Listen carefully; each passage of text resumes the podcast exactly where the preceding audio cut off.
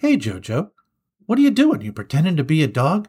Oh, hey, Jimmy. Yes, I'm pretending to be a dog. Woof, a bow, a bows, a bow wow. Woof.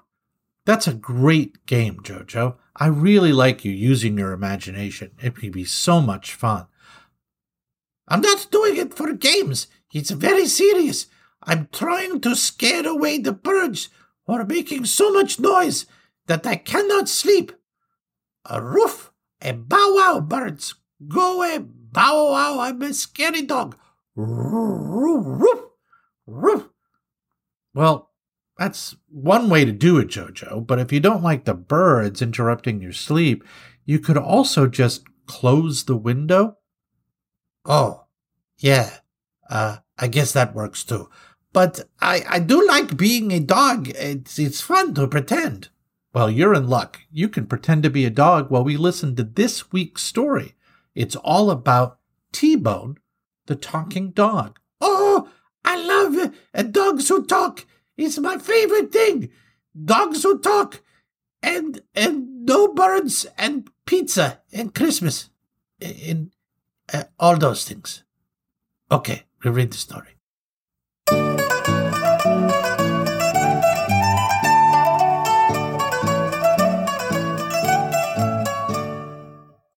T-Bone the Talking Dog by Yukiko Oaks.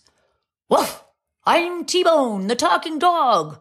To be precise, only my family can understand my talking. Why? Well, I'll tell you how I became a talking dog. Woof! I wasn't always a talking dog. Once I was a stray dog, and my earliest memory is being in a box floating in a river. I knew I needed to get back to the bank, so I jumped out of the box. I was in a panic. I was drinking lots of water, and eventually I swam to the bank. But after that, I lost my voice.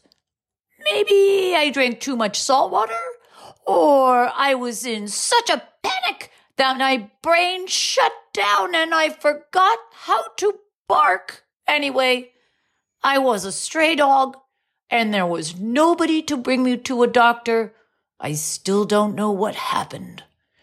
My life wasn't easy. If I had a pack, it would have been different. There would be someone to talk to, and it would be easier to get something to eat. But in a pack, there's also always leaders and followers and rules.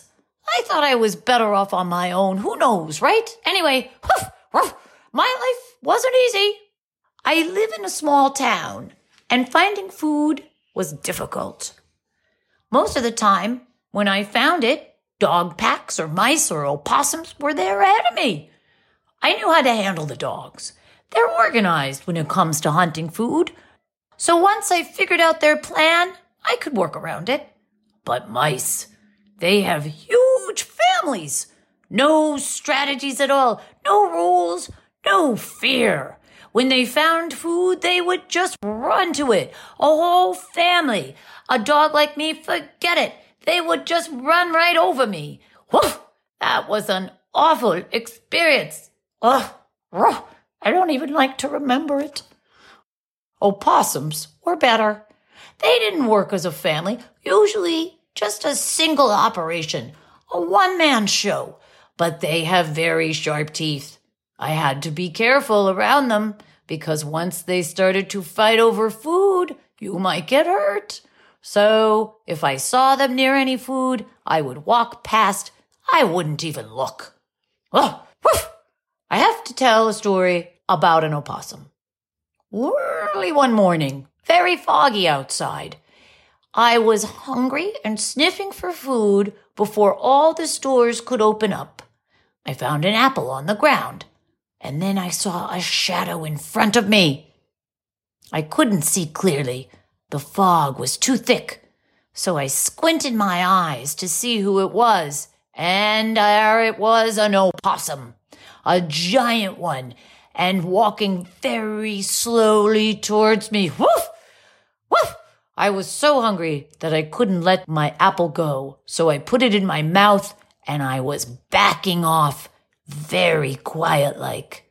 However, the opossum kept coming towards me very slowly. I thought that was weird. If an opossum was after my food, she'd usually come right for it. So I took another careful look. Woof!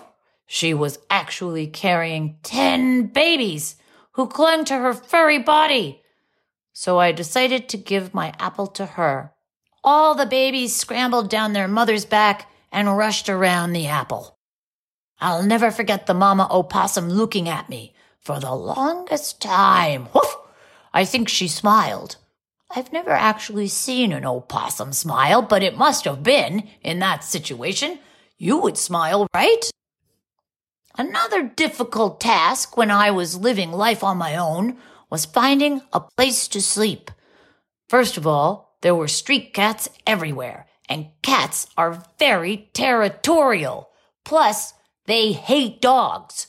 I don't know why even tiny, tiny kitties who are just fluff balls of fur would show their teeth and hiss, hiss, hiss when they saw me. Hey, I was a stray, but I was a nice guy, you know, a good pup. I tried to be as small as possible to show there was no harm. Forget it. It never worked. Even if I found a quiet place, I couldn't stay long. Humans with sticks would show up and get you. Woof. That's how I was caught by humans and put in a cage. Terrible. One day, I found a place to rest under a bench near the park, and when I woke up, I saw a girl with red shoes looking at me. I tried to hide in the corner, but she came closer and just left a sandwich. It was a great sandwich. I ate it in 10 seconds. The next day, she came back again and left me a chunk of steak, my favorite. I ate it all in five seconds. The next day, she came back with another human and she left me some cooked salmon. I ate it all in one bite. I started to feel happy, and I was hoping maybe she wants to be friends, or maybe even a family, you know? But the next day, two humans with sticks showed up and they put me in a cage. At that moment, I lost all hope. I really regretted not leaving that place the night before. I felt like a fool thinking maybe she wanted to be friends. I was in a cage for a while. It was called a shelter. Humans came occasionally to take dogs home, but no one seemed interested in me. Some of that was my doing. I would try to scare them by barking, but my voice didn't work. This probably made them more scared that I was sick or something. I saw other dogs taken by humans, happy looking humans. Woof, nobody picked me.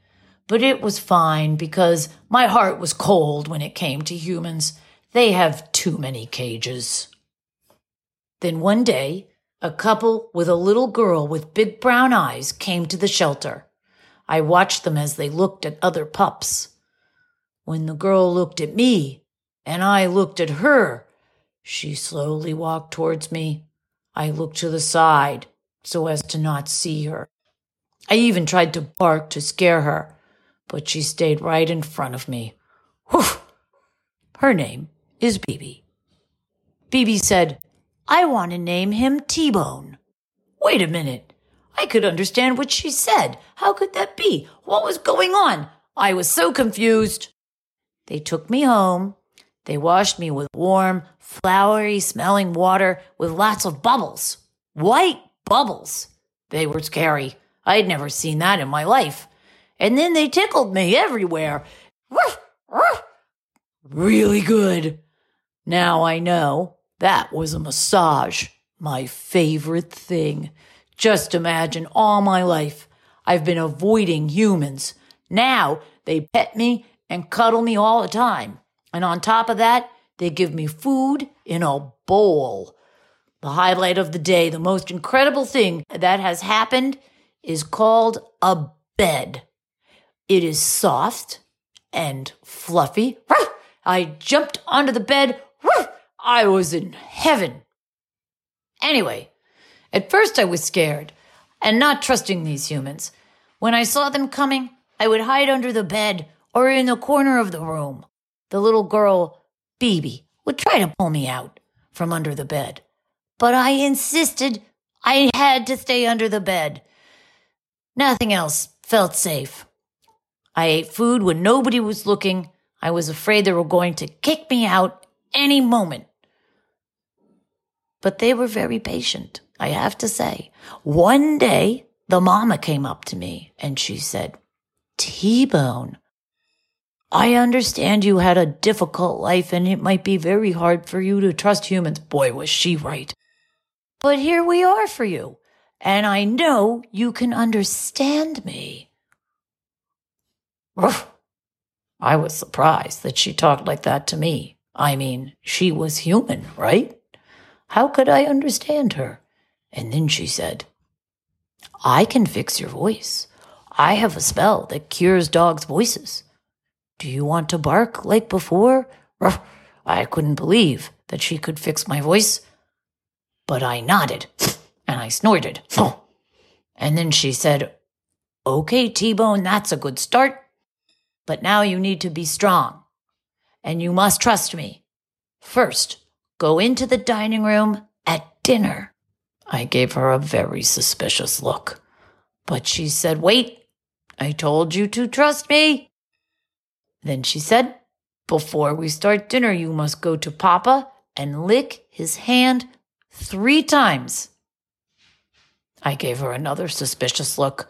This time, Mama didn't say a word, but she gave me a gesture to wait. So I did.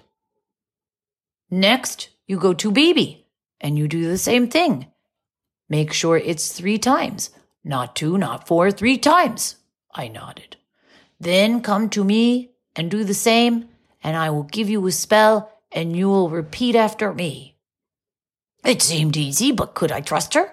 If I let myself hope, if she lets me down, that was worse than mice families walking all over me, or an opossum's sharp teeth. It was worse than unfriendly cats. It was even worse than humans with sticks.